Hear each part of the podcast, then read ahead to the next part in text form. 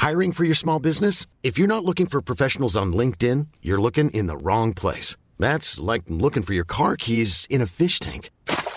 LinkedIn helps you hire professionals you can't find anywhere else, even those who aren't actively searching for a new job but might be open to the perfect role. In a given month, over 70% of LinkedIn users don't even visit other leading job sites. So start looking in the right place. With LinkedIn, you can hire professionals like a professional. Post your free job on linkedin.com slash people today.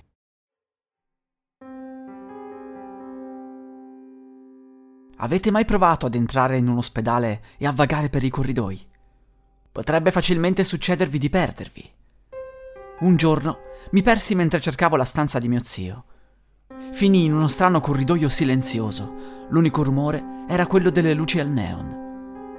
Provai a tornare indietro, ma tutte le svolte finivano per riportarmi al solito punto. Iniziai ad urlare aiuto, ma fu tutto inutile.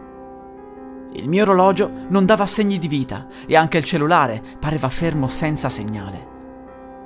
Dopo un tempo infinito, corrispondente a circa 2-3 ore, vidi una donna anziana camminare in lontananza con un supporto. La raggiunsi e provai a parlarle, ma lei rispose solo che le faceva male la schiena e che doveva raggiungere la sua stanza. Mi ignorava totalmente, così provai a pararmi davanti a lei per costringerla a guardarmi negli occhi.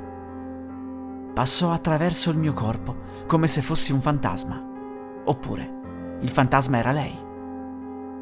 Passarono poi altri pazienti, alcuni di loro avevano enormi ferite aperte. Tutti quanti erano in cerca di qualcosa e nessuno di loro riusciva a vedermi. Arrivai ad un punto di disperazione tale che mi sdraiai a terra e chiusi gli occhi.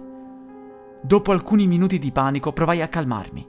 Tutti i pazienti sparirono e mi ritrovai di nuovo da solo. Mi alzai, provai a camminare ancora in modo calmo e lì trovai finalmente un ascensore. Lo presi, inserii un piano a caso e mi ritrovai in uno dei reparti dell'ospedale. Era pieno di gente, sembrava che fossi tornato alla realtà. Dopo essere andato a trovare mio zio, tornai a casa e non rimisi più piede in un ospedale.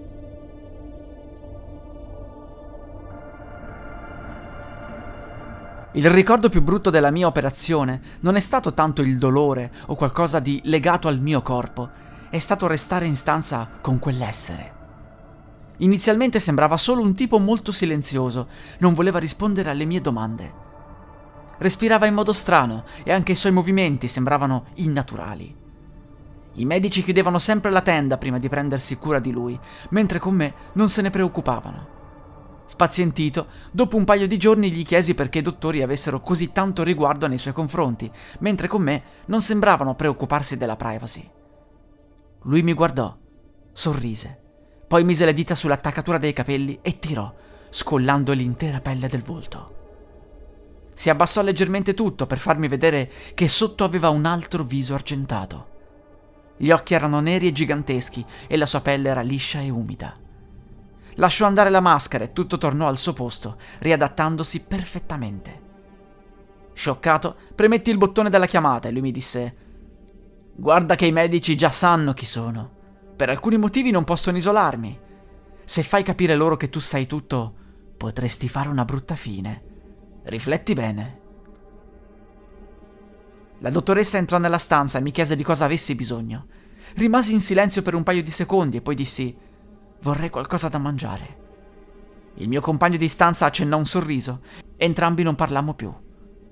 Quando venni dimesso, riflettei a lungo su ciò che avevo visto. Ero certo che non si trattasse di allucinazioni, anche perché lui stesso aveva confermato che non era normale. A volte sogno di nuovo quell'essere e spesso ho il terrore che un giorno lo incontrerò per strada.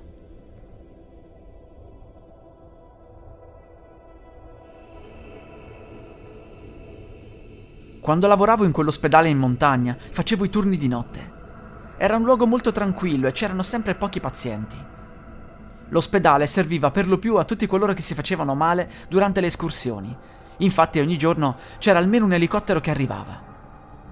Una notte accade qualcosa di inspiegabile. Ero da solo.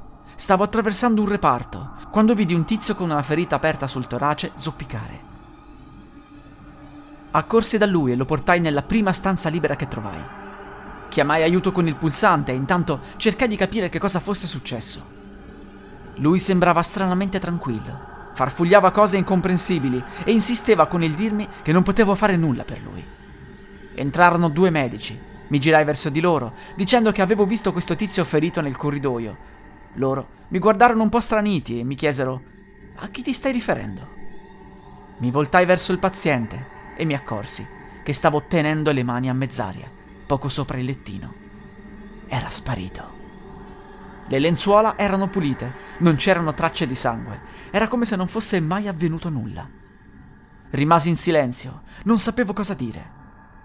I miei due colleghi mi dissero che i turni che stavo facendo erano troppo massacranti e che avrei dovuto riposarmi.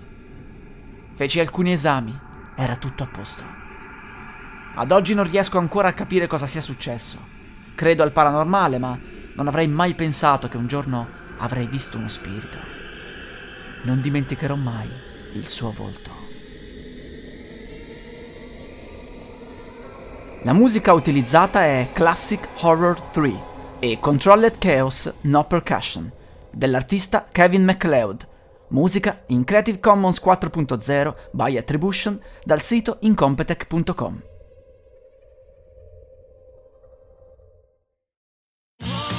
Sotto costo 1 euro. Fino all'11 maggio il notebook Lenovo IdeaPad Slim 3 16 GB di RAM con processore Intel Core i5 è tuo a 529 euro perché ogni euro batte forte sempre.